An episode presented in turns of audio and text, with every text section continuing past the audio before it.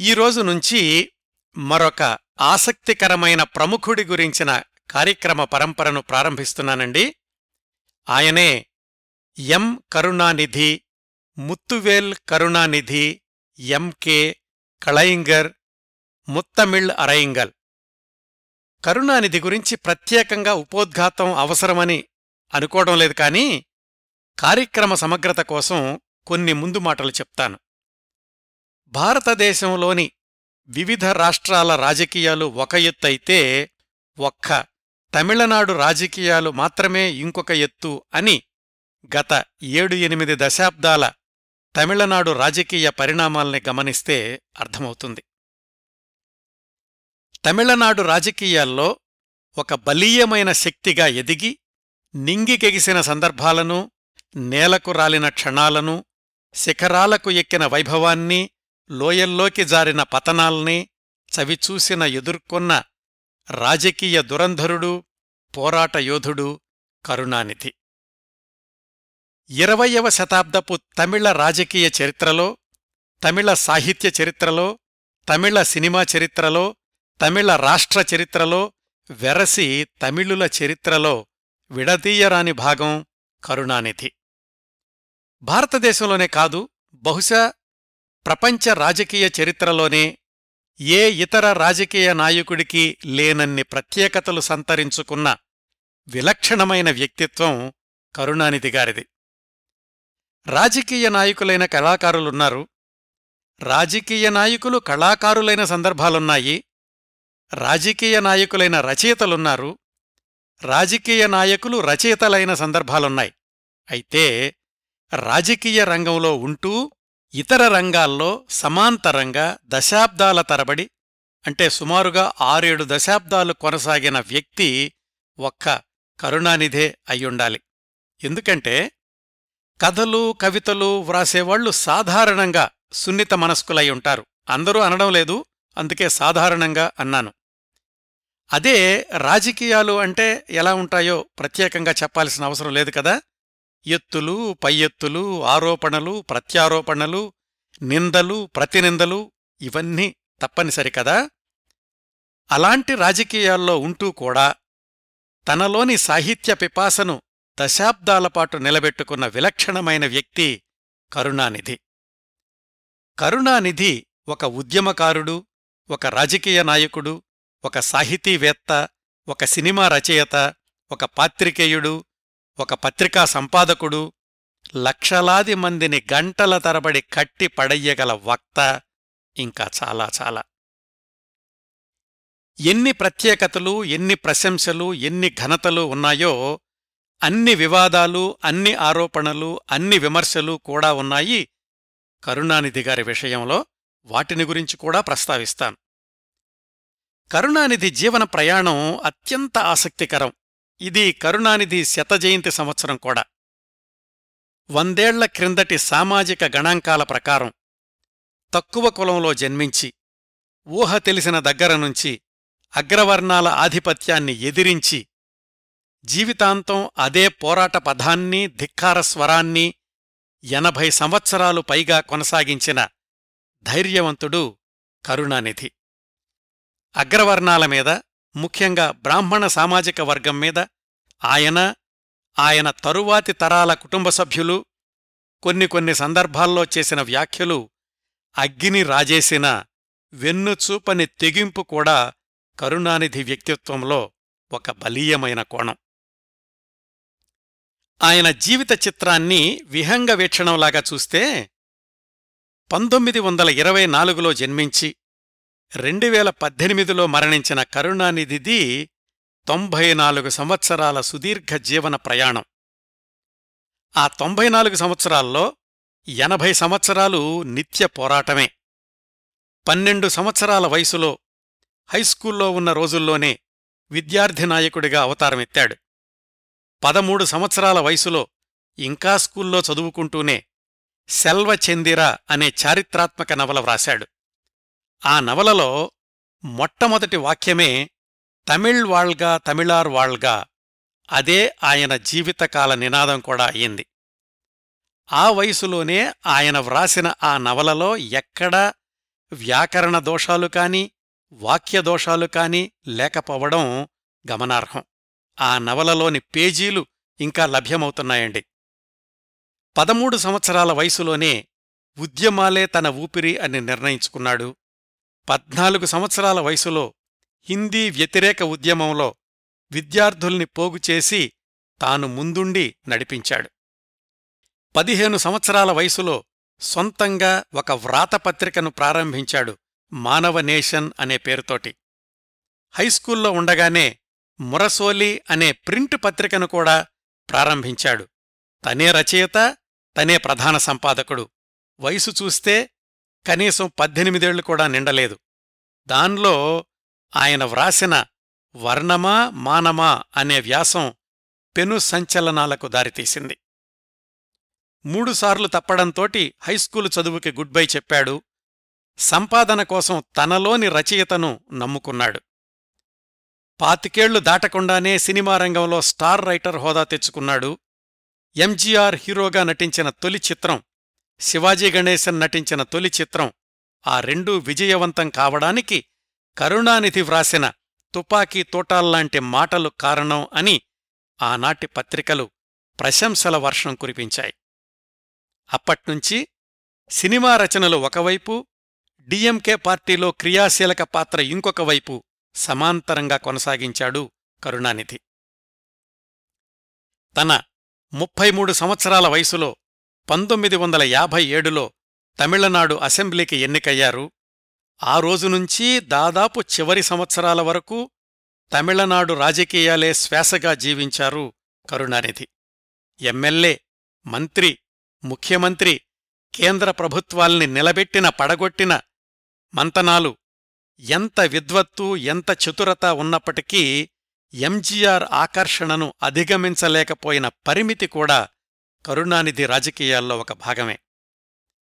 రాజకీయాల్లో చాణక్యుడికి సైతం పాఠాలు నేర్పగలడు అని పేరు తెచ్చుకున్నప్పటికీ రెండు సందర్భాల్లో మాత్రం ఆయన అంచనాలు తప్పి మూల్యం చెల్లించారు.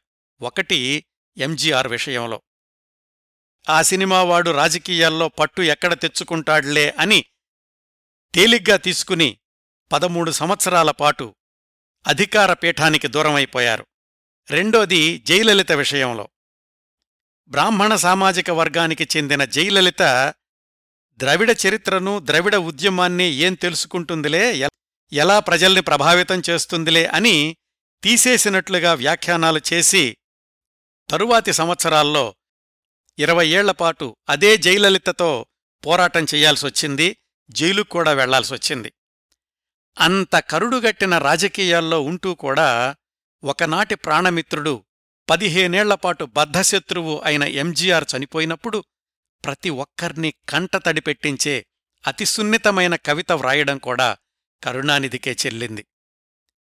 ఎంజీఆర్ నిష్క్రమించాక ఇంకా జయలలిత వర్సెస్ కరుణానిధి ఆట వేట. కక్షపూరిత ప్రతీకార రాజకీయాలకు తెరదీసి జయలలితను జైలులో ఉంచి తాను జైలుకెళ్ళి చదరంగపు టెత్తులు జిత్తులతో ఒక ఇరవై ఏళ్ళపాటు అలా కొనసాగింది ఆయన రాజకీయ జీవితం. వీటన్నింటి మధ్య ప్రజాభిమానాన్ని చూరగొనడం కోసం రాష్ట్ర సంక్షేమం రాష్ట్ర అభివృద్ధి వాటిల్లో కూడా ఆయన తనదైన ముద్ర వేయబట్టే కరుణానిధిని తమిళ ప్రజలు ఇప్పటికీ గుర్తుపెట్టుకుంటున్నారు.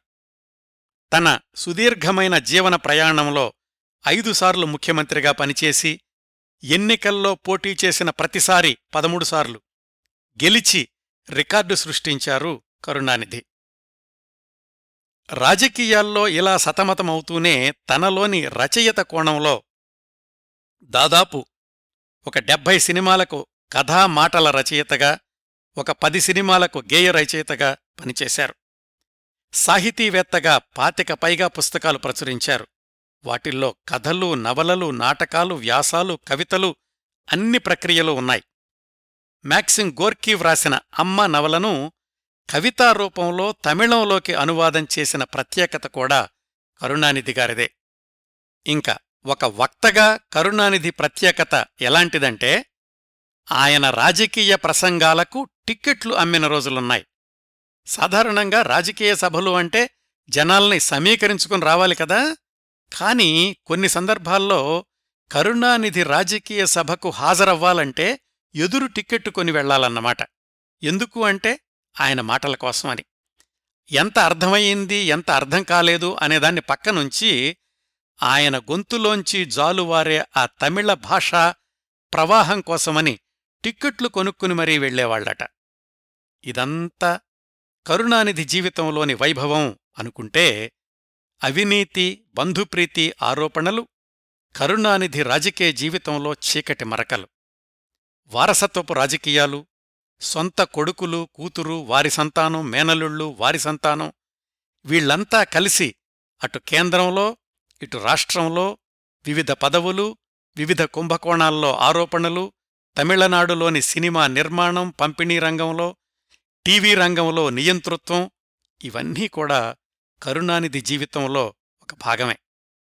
వెరసి కరుణానిధి జీవితం ఆయన ఉద్యమాల్లోకి ప్రవేశించిన దగ్గరనుంచి ఎనభై సంవత్సరాల హై వోల్టేజ్ డ్రామా. తన జీవితంలో చివరి పద్నాలుగు సంవత్సరాలు చక్రాల కుర్చీకే అంకితమై ఇంకా చివరి రెండు సంవత్సరాలు మాట పడిపోయినా రాజకీయ రంగానికి మాత్రం దూరం కాలేదు. ఆయన సమకాలీన రాజకీయ నాయకులందరికంటే ఎక్కువ కాలం జీవించింది కరుణానిధిగారే పాతికేళ్ళపాటు తన వెన్నులో బాకులాగా ఉన్న జయలలిత ఈ లోకం నుంచి నిష్క్రమించాకనే ఆయన ఈ లోకం నుంచి నిష్క్రమించారు.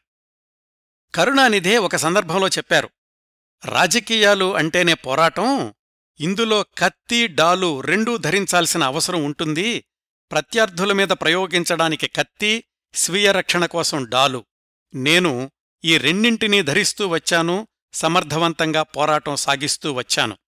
ఏది ఎప్పుడు ఉపయోగించినా సామాజిక న్యాయం సాధించాలి అంటే దీర్ఘకాలం ఉద్యమాల్లో ఉండక తప్పదు అని. ఆయన సుదీర్ఘ జీవన ప్రయాణంలోని కొన్ని ముఖ్యమైన ఘట్టాలను ఆసక్తికరమైన కథనంతో మీ ముందు ఉంచడమే ఈ కార్యక్రమ పరంపర ముఖ్య ఉద్దేశం.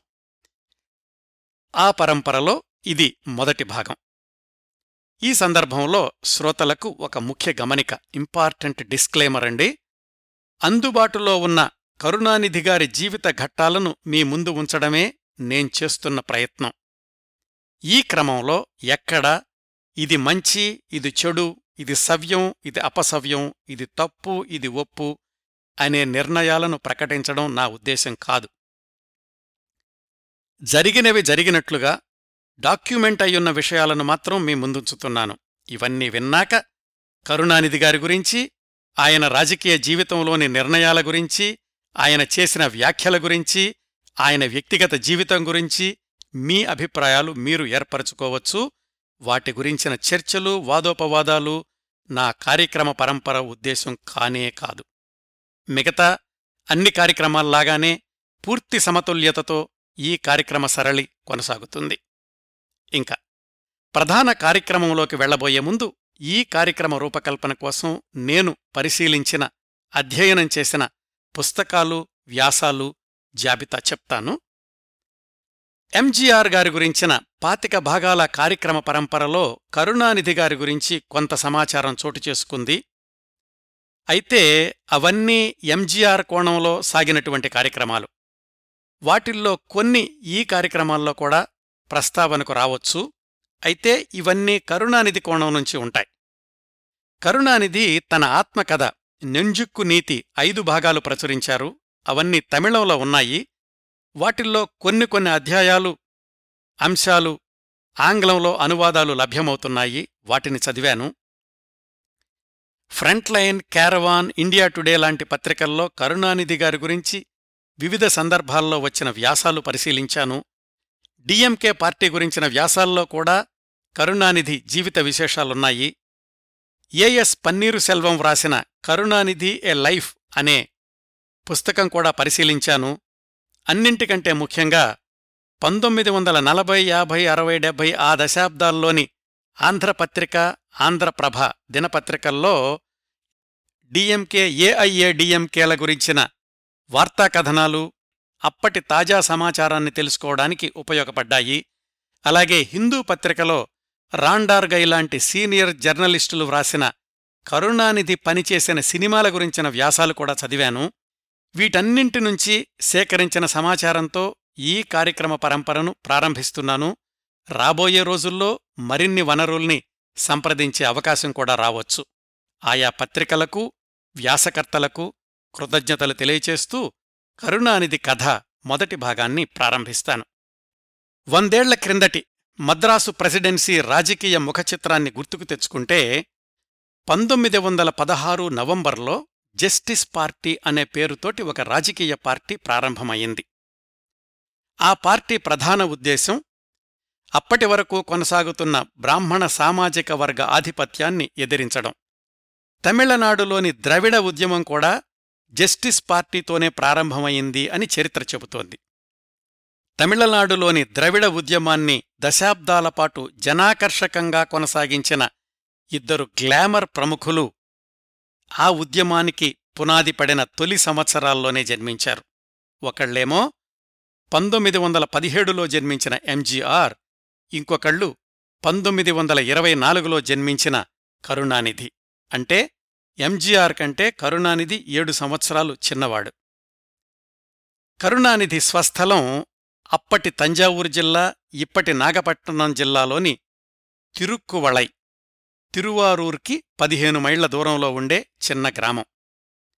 వాళ్ళ నాన్నగారి పేరు అయ్యాదురై ముత్తువేల్ అమ్మగారి పేరు అంజుగం. వాళ్ళది ఇసై వెళ్ళలార్ అనేటటువంటి సామాజిక వర్గం. ఆ వర్గం వాళ్ళు దేవాలయాల్లోనూ ఇతర సంగీత కచేరీల్లోనూ నాదస్వరం వాయిస్తూ ఉండేవాళ్ళు అగ్రవర్ణాల కుటుంబం కాదు ఆ రోజుల్లో వర్ణ వివక్షత చాలా ఎక్కువగా ఉండేది కదా. అవన్నీ కూడా కరుణానిధి ఆలోచనల్ని చాలా చిన్నతనం నుంచే ప్రభావితం చేశాయి. వివరాల తర్వాత వస్తాయి. కరుణానిధి నాన్నగారు ముత్తువేల్ ఆయన జీవనరేఖలు కూడా చాలా ఆసక్తికరంగా ఉంటాయి. ఆయన అంటే కరుణానిధి వాళ్ళ నాన్నగారు పుట్టిన కొద్ది వారాలకే తల్లిని కొద్ది నెలలకే తండ్రిని కోల్పోతే సమీప బంధువులు చేరదీశారు. అనాథ పిల్లడు అనే వివక్షత లేకుండా ముత్తువేల్ని కన్నబిడ్డ కంటే ఎక్కువగా చూసుకోవడంతోటి చిన్నతనంలోనే ప్రాచీన గ్రంథాలు చదవడం సంగీతంలో శిక్షణ పొందడం ఇలాంటివన్నీ కూడా సాధ్యపడ్డాయి. మూలికా వైద్యం కూడా నేర్చుకున్నాడు. పెద్ద పండితుడు అని పేరు తెచ్చుకోకపోయినా ముత్తువేల్ స్థానిక మాండలికంలో పాటలు వ్రాయడం అలవాటు చేసుకున్నాడు. తను రాసిన పాటలకి తానే బాణీలు కూడా కట్టి పాడుతూ ఉండేవాడు. కరుణానిధి సాహిత్యకారుడు కావడానికి తండ్రి నుంచి వచ్చిన ఈ వారసత్వం కూడా ఒక కారణమై ఉండొచ్చు. ముత్తువేల్కి పద్దెనిమిది సంవత్సరాల వయసులో మొదటిసారి వివాహమైంది. భార్య పేరు కుంజమ్మాళ్. వివాహమైన కొద్ది నెలలకే ఆమె చనిపోయింది. ముత్తువేలుకి ఆమె అంటే ఎంత ప్రేమంటే పెళ్ళిలో ఆమె వేసిన దండని ఒక పెట్టిలో పెట్టి భద్రంగా దాచుకున్నాడు. ఇప్పటిక్కూడా ఆ పెట్టే కరుణానిధి పుట్టిన ఇంట్లో భద్రంగా ఉండడం ఒక విశేషం. ముత్తువేలు దురదృష్టం ఆయన రెండవ భార్య వేద ఆమె కూడా సంవత్సరంలోపే మరణించింది. ఆయన మూడవ భార్య అంజుగం. ముత్తువేల్ నాదస్వరం వాయించడం మూలికా వైద్యం వీటితో పాటుగా కొద్దిపాటి వ్యవసాయం అప్పుడప్పుడు చేపలు పట్టడం కూడా చేస్తుండేవాడు. ముత్తువేల్ అంజుగం దంపతులకి పెళ్ళైన కొద్ది సంవత్సరాల్లోనే ఇద్దరు ఆడపిల్లలు జన్మించారు. పెరియనాయగం షణ్ముగ సుందరం. వాళ్ళకి మొదట్నుంచి కూడా మగ సంతానం కావాలని ఉండేది. అందుకనే ఆడపిల్లలకు కూడా మగపేర్లు పెట్టుకున్నారు. మూడో సంతానమైన మగబిడ్డ కావాలి అని చుట్టుపక్కల దేవాలయాలన్నిటికీ తిరిగి దేవుళ్ళకి మొక్కుకున్నారు. వాళ్ళ కోరికలు ఫలించి జన్మించినటువంటి మగ సంతానమే ఇప్పుడు మనం మాట్లాడుకుంటున్న కరుణానిధి. ఆయన పేరు కూడా ఒక స్థానిక దేవాలయంలోని దేవుడి పేరు. చాలా చోట్ల ఆయన అసలు పేరు దక్షిణామూర్తిని కరుణానిధి అనేది ఆయన కలం పేరని వ్రాస్తూ ఉంటారు. అది నిజం కాదని కరుణానిధిగారే స్వయంగా తన ఆత్మకథలో వ్రాసుకున్నారు. తర్వాత రోజుల్లో కలం పేరు పెట్టుకుందాం అనుకున్నారు కానీ అన్నాదురై సలహా ఇచ్చారట నీ అసలు పేరే చక్కగా ఉంది మళ్ళీ కలం పేరు అవసరం లేదు అని. అలాగే కరుణానిధి కుటుంబం గురించి ఆయన రాజకీయాల్లోకి ప్రవేశించాక ప్రత్యర్థులు చేసినటువంటి ఆరోపణ ఆయన పూర్వీకులు ఆంధ్రా ప్రాంతం నుంచి వచ్చినవాళ్ళు అని. అది కూడా నిజం కాదు అని కరుణానిధిగారే వ్రాసుకున్నారు. కరుణానిధి పుట్టేసరికి ఆ కుర్రాణ్ణి గారాబంగా చూసుకోవడానికి ఇంట్లో ముగ్గురు ఆడవాళ్ళున్నారన్నమాట తల్లి ఇద్దరు అక్కయ్యలు. తాను పెద్దవాడయ్యాక ఈ ఇద్దరు అక్కయ్యల కుటుంబాల బాధ్యతను కరుణానిధే చూసుకోవడం గమనించదగ్గ విశేషం. కరుణానిధి బాల్యంలో రెండుసార్లు వాళ్ళింట్లో దొంగలపడ్డారట. మొదటిసారి ఆయనకు ఐదు నెలల వయసులో. ఇంట్లో అందరూ గాఢంగా నిద్రపోతున్నారు. ఐదు నెలల కరుణానిధి అమ్మ పక్కలో ఉన్నాడు. దొంగలు చాకచక్యంగా ఇంట్లోకి ప్రవేశించి అంజుగం మెడలో ఉన్న మంగళసూత్రాన్ని తెంచుకుని పారిపోయారు. పసివాడైన కరుణానిధి అమ్మ ఒడి వెచ్చదనానికి గాఢమైన నిద్రలో ఉన్నాడు. అందుకే దొంగలు పారిపోయాక ఇంట్లో అందరూ గాబరా పడుతున్నాగాని కరుణానిధి అనే ఐదు నెలల పిల్లవాడు లేవలేదు. తర్వాత వాళ్ళమ్మ తరచూ అంటూ ఉండేదట. అరే బాబూ ఆ రోజు నువ్వు గనక నిద్రలేచి ఏడ్చి ఉంటే ఆ దొంగలు నిన్ను ఏదైనా చేసుండేవాళ్ళు అని. కరుణానిధి ప్రత్యర్థుల సంక్షోభాన్ని ఎదుర్కొన్న రోజుల్లో అంటే తర్వాత చాలా దశాబ్దాలకి సన్నిహితుల దగ్గర అంటుండేవాడట. ఆ రోజు నేను ఏడ్చి ఉంటే ఆ దొంగలు నన్ను పీక పిసికేసేవాళ్ళు. ఈరోజు నాకీ సంక్షోభం ఉండేది కాదు. ఆ రోజు ఏడవలేదు అందుకనే బ్రతికున్నాను. ఈరోజు కూడా నాకు దుఃఖం రాదు అందుకే అందర్నీ ఎదిరించగలుగుతున్నాను అని. ఆయన బాల్యంలోని ఇంకొక ఆసక్తికరమైన సంఘటన ఎంతోమంది దేవుళ్ళకి మొక్కుకున్నాక పుట్టిన మగపిల్లవాడు అని కరుణానిధి పుట్టు వెంట్రుకలు కన్యాకురుచి మరియమ్మార్ దేవాలయంలో ఇద్దామనుకున్నారు వాళ్ళ అమ్మా నాన్న. ఇంటి దగ్గరే పుట్టు వెంట్రుకలు తీయించి ఒక చిన్న ముంతలో పెట్టి భద్రపరిచారు. తర్వాత నెలలో ఎప్పుడో ఆ గుడికెళ్ళి ఇద్దామని. ఈలోగా ఇంకొకసారి వాళ్ళింట్లో పడినటువంటి దొంగలు ఇంకేమీ దొరక్క ఆ ముంతలో డబ్బులో నగలో ఉండుంటాయని భావించి దాన్ని ఎత్తుకెళ్ళిపోయారు. ఇవండి ఆయన బాల్యంలో జరిగిన రెండు సంఘటనలు. కరుణానిధికి ఐదు సంవత్సరాలు వయసొచ్చాక స్థానికంగా ఉన్న పాఠశాలలో చేర్పించాడు వాళ్ళ నాన్నగారు. స్కూలు చదువుతో పాటుగా చిన్నతనంలోనే వంశపారంపర్యంగా వస్తున్న నాదస్వరం నేర్పిద్దామనుకున్నాడు ఆయన. ఆ సంగీతం పాఠాలు చెప్పేది తమ సామాజిక వర్గం వాళ్ళే అయినా గుళ్ళోనే నేర్పించేవాళ్ళు. ఆ పాఠాలు రెండు మూడు సంవత్సరాలు నడిచాయి కాని ఆ క్రమంలో కరుణానిధి అనే ఏడెనిమిదేళ్ళ కుర్రవాడి మీద వర్ణ వివక్షత అనేది బలమైన ముద్ర వేసింది. ఎలాగంటే గుళ్ళో సంగీతం పాఠాలు నేర్చుకునేటప్పుడు ఎవరైనా అగ్రవర్ణాల వాళ్ళు అటుగా వెళుతుంటే లేచి నిల్చోవాలి. నమస్కారం పెట్టాలి. మెడమీద వేసుకున్న కండువా తీసి మొలక చుట్టుకోవాలి.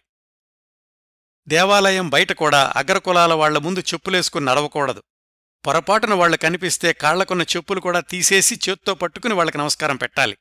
ఇవన్నీ ఆ రోజుల్లో సహజంగా జరిగేవే. అందరూ పాటించేవే. మరి కరుణానిధి అనే కుర్రవాడు అందరిలాంటివాడే అయితే తర్వాత రోజుల్లో ఒక బలీయమైన శక్తిగా ఎలా ఎదుగుతాడు? ఇంత కథ ఎందుకుంటుంది? అందరిలాంటివాడు కాదు కాబట్టి ఆ వర్ణ వివక్షతను జీర్ణించుకోలేకపోయాడు. వాళ్ళ నాన్నని అడిగాడు ఒకరోజు నాన్నా నువ్వు కూడా అలా ఎందుకు వంగి వంగి వాళ్ళకి దండాలు పెడతావు? అందరం ఒకలాంటి మనుషులమే కదా ఎందుకీ భేదాలు? అని. ఆయనేదో సర్ది చెప్పబోయాడు కాని కరుణానిధికి ఎక్కలేదు.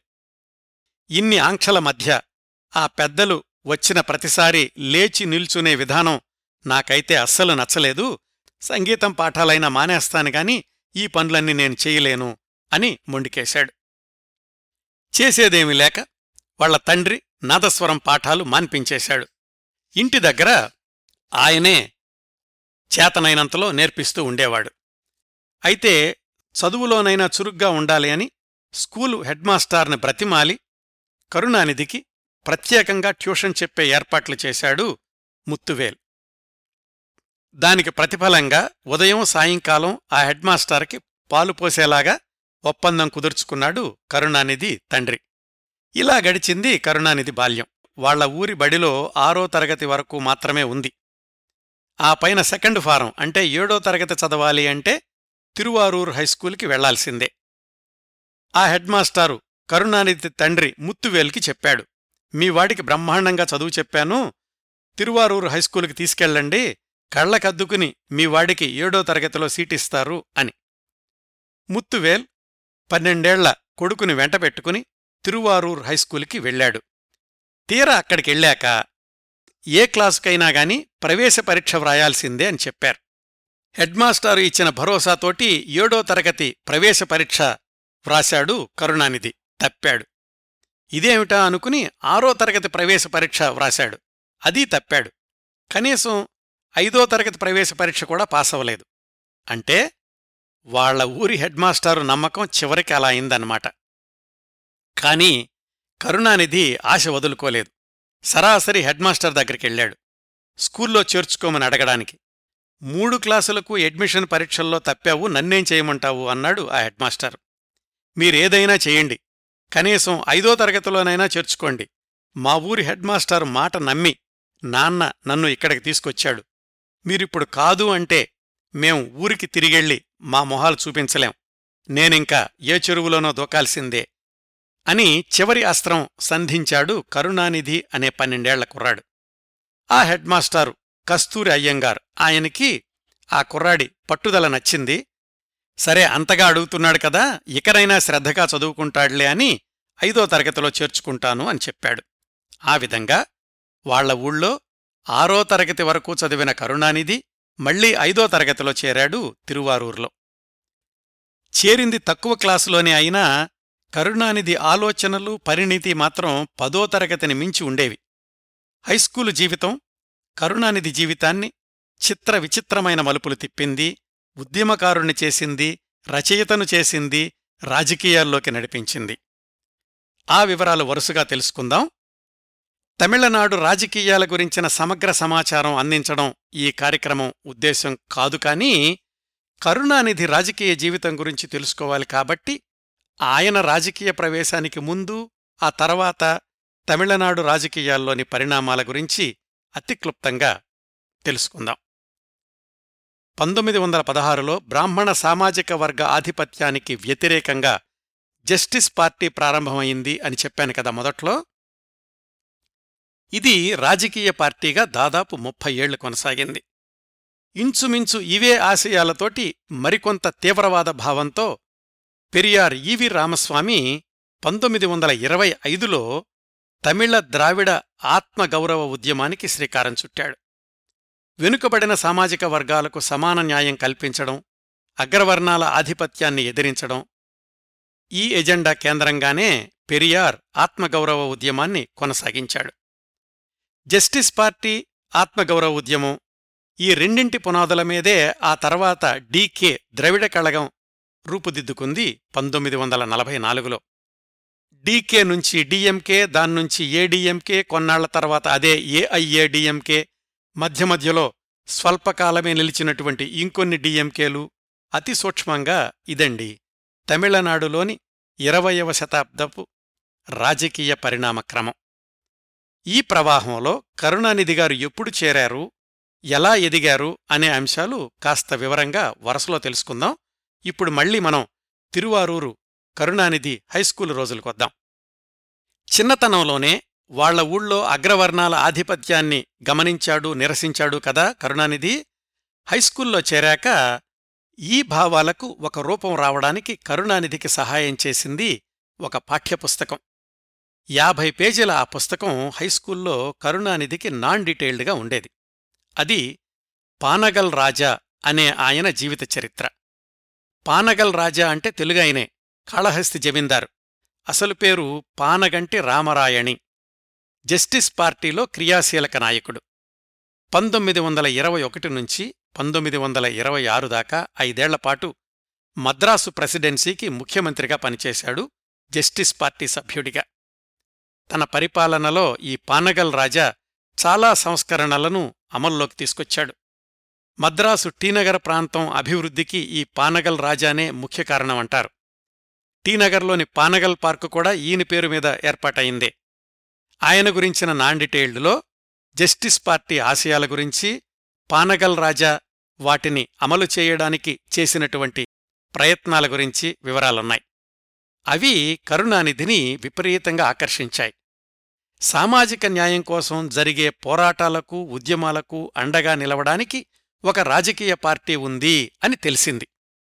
అయితే అంత చిన్న వయసులో కరుణానిధి మెదడులో సుళ్ళు తిరుగుతున్న ఆలోచనలకు ఒక రూపం రావడానికి ఆయన భవిష్యత్ కార్యక్రమం నిర్ణయించుకోవడానికి ఉద్యమాలలో ముందుండడానికి ఇంకొక రెండేళ్ళు పట్టింది. ఈలోగా హైస్కూల్లో చదువుకుంటూనే చరిత్ర పుస్తకాలు విపరీతంగా చదివేవాడు. ప్రపంచ దేశాల పరిణామాల్ని అంతర్జాతీయ రాజకీయాల్ని అవగాహన చేసుకునే ప్రయత్నం చేశాడు అంత చిన్న వయసులోనే. సమాజంలోని అసమానతలను రూపుమాపడానికి ఏదో చెయ్యాలి అని ఉండేది. కాని ఏదైనా చేసేటటువంటి వయసు కాదు. ఇంతకీ తనలో ఉన్న బలమేమిటి? అది తెలుసుకోవడానికి అవకాశం కూడా హైస్కూల్లో ఉండగానే వచ్చింది కరుణానిధికి. స్కూల్లో ఒకసారి వక్తృత్వ పోటీల్లో పాల్గొనడానికి అంటే డిబేటింగ్ కాంపిటీషన్లో పాల్గొనడానికి తన పేరు నమోదు చేసుకున్నాడు కరుణానిధి. అంత చిన్న వయసులోనే ఆయన ఎంపిక చేసుకున్నటువంటి అంశం కర్ణుడు దుర్యోధనుడు వాళ్ళిద్దరికీ మధ్యనున్నటువంటి స్నేహం దుర్యోధనుడి కోణంలో.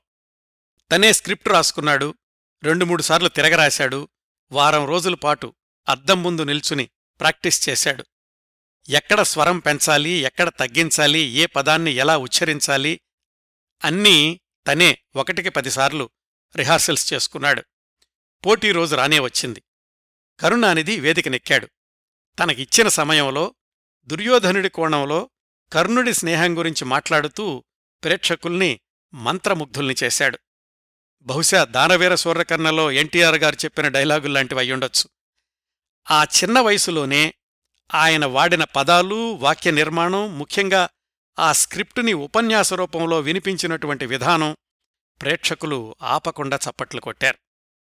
ఏదో పల్లెటూరు నుంచి వచ్చినవాడు రెండుసార్లు ప్రవేశ పరీక్షల్లో తప్పాడు అనుకున్నారే కాని ఆ కుర్రాడిలో ఇంత ప్రతిభ ఉంది అని టీచర్లకు కూడా అప్పుడే తెలిసింది. కరుణానిధి కూడా అర్థమైంది. తన కలం తన గళం అదే తన బలం అని. తర్వాత సంవత్సరాల్లో ఆ కలాన్ని గళాన్ని శక్తివంతమైన ఆయుధాలుగా మలుచుకున్నాడు. తనని తాను తిరుగులేని వ్యవస్థగా తీర్చిదిద్దుకున్నాడు.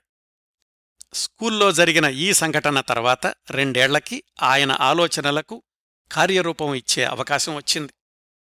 తమిళనాడులో పంతొమ్మిది వందల ముప్పై ఏడు పంతొమ్మిది వందల నలభై మధ్యలో హిందీ వ్యతిరేక ఉద్యమం ముమ్మరంగా కొనసాగింది. బంద్లు అరెస్టులు సత్యాగ్రహాలు ప్రాణత్యాగాలు తమిళ ప్రాంతమంతా అతలాకుతలమైంది రెండున్నర సంవత్సరాల పాటు. నేపథ్యం ఏమిటంటే మద్రాసు రాష్ట్రంలో పంతొమ్మిది వందల ముప్పై ఏడులో జస్టిస్ పార్టీని ఓడించి కాంగ్రెస్ పార్టీ అధికారంలోకి వచ్చింది. సి. రాజగోపాలాచారి ముఖ్యమంత్రి అయ్యారు. కాంగ్రెస్ పార్టీ తీసుకున్న నిర్ణయాల ప్రకారం నిర్బంధ హిందీ విద్యాబోధన అమలుపరచాలి అని చట్టం తీసుకొచ్చాడు రాజాజీ అంటే సి. రాజగోపాలాచారి. హిందీని బలవంతంగా రుద్దడం వల్ల స్థానికంగా మాట్లాడే తమిళ భాషకు ప్రాధాన్యత తగ్గుతుంది.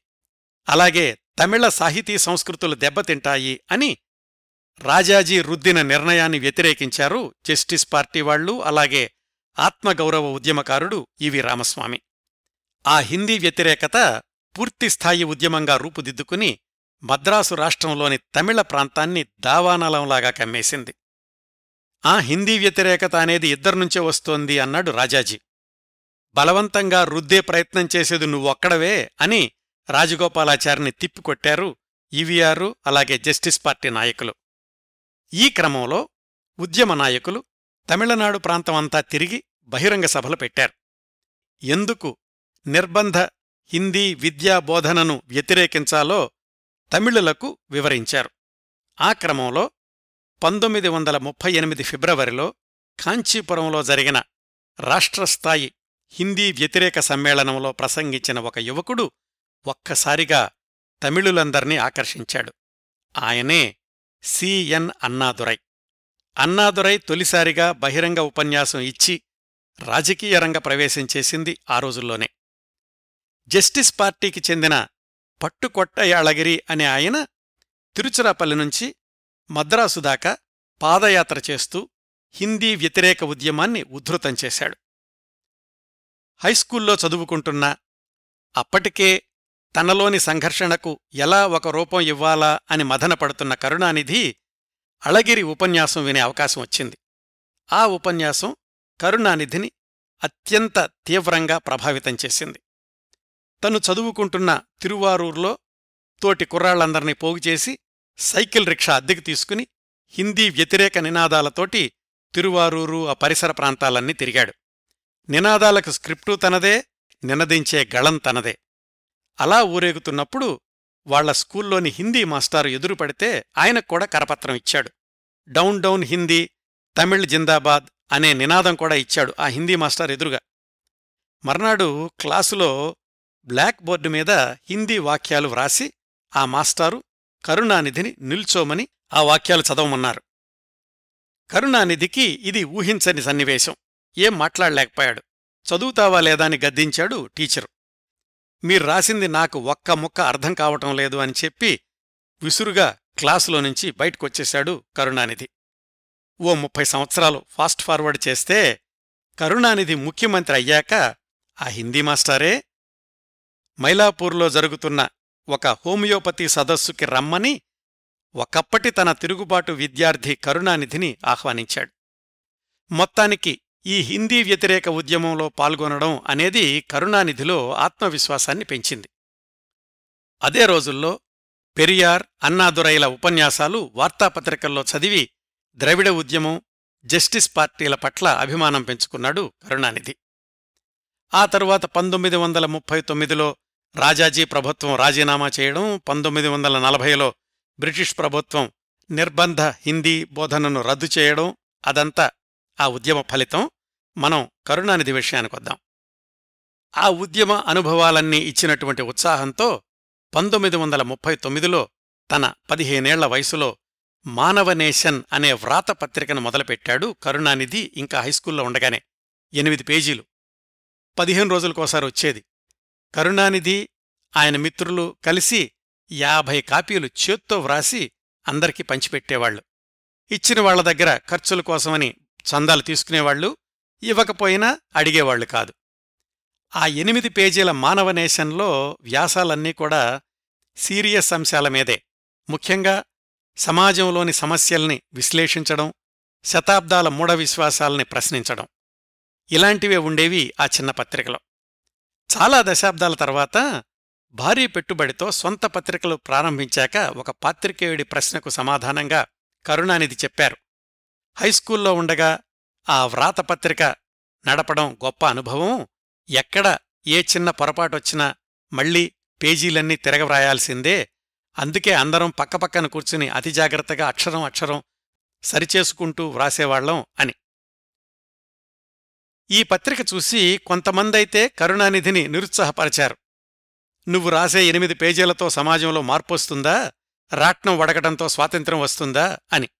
అయితే ఆ ఎనిమిది పేజీల పత్రిక అందులోని తీవ్రమైన భాష చూసి ఒక పెద్దాయన కరుణానిధిని వెతుక్కుంటూ తిరువారూరొచ్చాడు అబ్బాయ్ నీ రాతలు నాకు బాగా నచ్చాయి. నీలో నాయకత్వ లక్షణాలు కనిపిస్తున్నాయి. నిన్ను నాయకుణ్ణి చేస్తాను.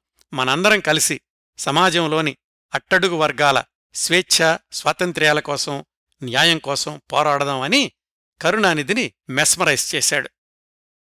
ఆయన మాటలకు పూర్తిగా లొంగిపోయి ఒక విద్యార్థి సంఘాన్ని మొదలుపెట్టడానికి అంగీకరించాడు కరుణానిధి.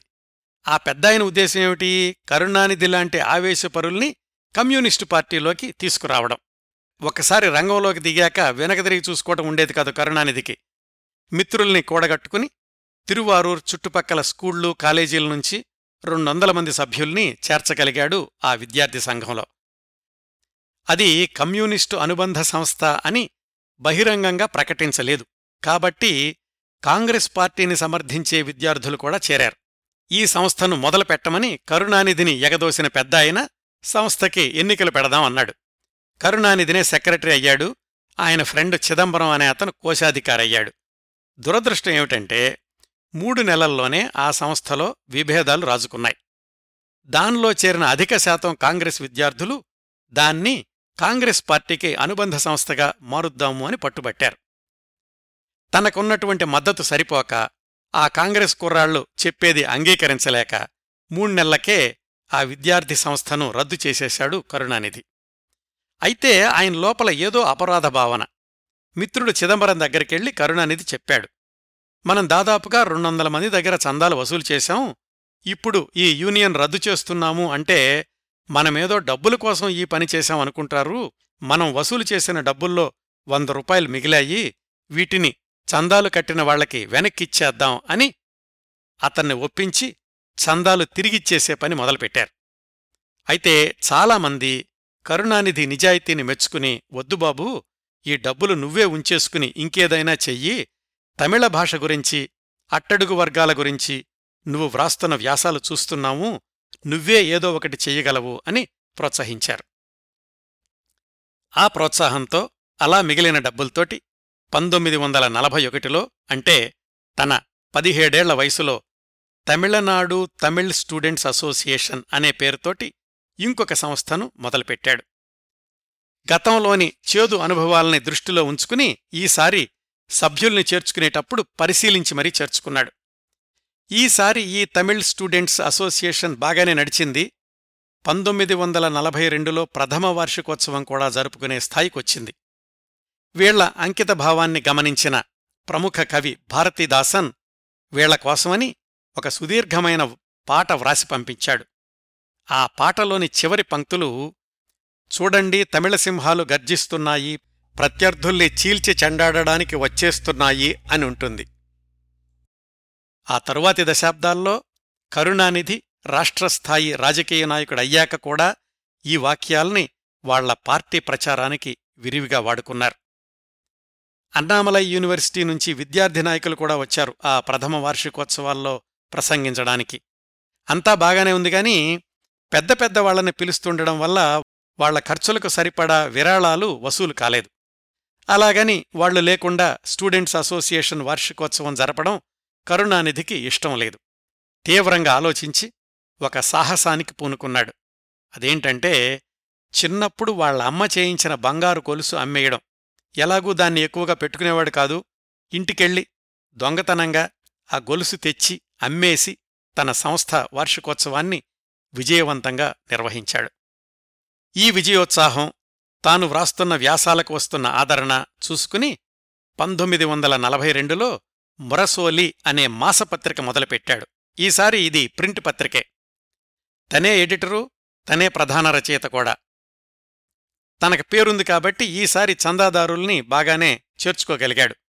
నెలకి ఒకసారి ఐదు పేజీల కరపత్రం లాంటి పత్రికను అచ్చువేయించి తమిళనాడులోని వివిధ రాజకీయ ప్రముఖులకు పోస్టు చెయ్యడం మొదలుపెట్టాడు. ఈ పనులన్నీ ఇంకా ఆయన హైస్కూల్లో ఉండగానే మురసోలి కరపత్ర పత్రికలోని వ్యాసాలు కూడా అన్నీ సీరియస్ సమస్యల మీదే. ఆ పత్రిక కూడా సంవత్సరం పైగా నడిచింది. ఆ రోజుల్లోనే చిదంబరంలో వర్ణాశ్రమ రక్షణ సదస్సు జరిగింది. అంటే వర్ణ వ్యవస్థను సంరక్షించుకోవాలి అనేది ఆ సదస్సు ప్రధాన ఉద్దేశం. కరుణానిధి తన పత్రికలో ఆ సదస్సుకి శ్రద్ధాంజలి అని ఒక వ్యంగ్య వ్యాసం రాశాడు సీరియస్ సమస్యల్ని వ్యంగ్యంగా వ్యక్తీకరించడంలో తన కలాన్ని పదునెక్కించాడు ఆ రోజుల్లోనే. అదే రోజుల్లో కాంచీపురం నుంచి అన్నాదురై ఆధ్వర్యంలో ద్రవిడనాడు అనే పత్రిక వస్తూ ఉండేది. తన మురసోలి అనుభవంతోటి ద్రవిడనాడుకి ఒక వ్యాసం వ్రాసి పంపించాడు కరుణానిధి. పంపించిన వెంటనే ద్రవిడనాడులో పబ్లిష్ అయ్యింది ఆ వ్యాసం పబ్లిష్ అయిన ద్రవిడనాడు పత్రిక కాపీ పట్టుకుని తిరువారూర్లో తెలిసిన వాళ్ళందరి దగ్గరికి వెళ్ళి వాళ్ళతోటి చదివించాడు. రెట్టించిన ఉత్సాహంతోటి ఇంకొక వ్యాసం పంపిస్తే అది కూడా వెంటనే పబ్లిష్ అయింది ద్రవిడనాడు పత్రికలో. ఆ తర్వాత ఎన్ని వ్యాసాలు ఎన్ని పుస్తకాలు వ్రాసినా మొట్టమొదటిసారి అన్నా పత్రికలో నా వ్యాసం పడిన సందర్భాన్ని మాత్రం ఎప్పటికీ మర్చిపోలేను అని తర్వాత రోజుల్లో చెప్పుకునేవాళ్ళు కరుణానిధి. రెండు వ్యాసాలు పడ్డాక ఇంకా తనకి ఎదురేముందిలే అని మూడో వ్యాసం పంపించాడు ద్రవిడనాడుకి. ఆశ్చర్యకరంగా ఈసారి ఆ వ్యాసం పబ్లిష్ కాలేదు. కరుణానిధికి తన వ్యాసంలో ఏం పొరపాటుందో అర్థం కాలేదు. అయితే ఆ తర్వాత వారానికి అన్నాదురై ఒక బహిరంగ సభలో ప్రసంగించడానికి తిరువారూరు వచ్చారు.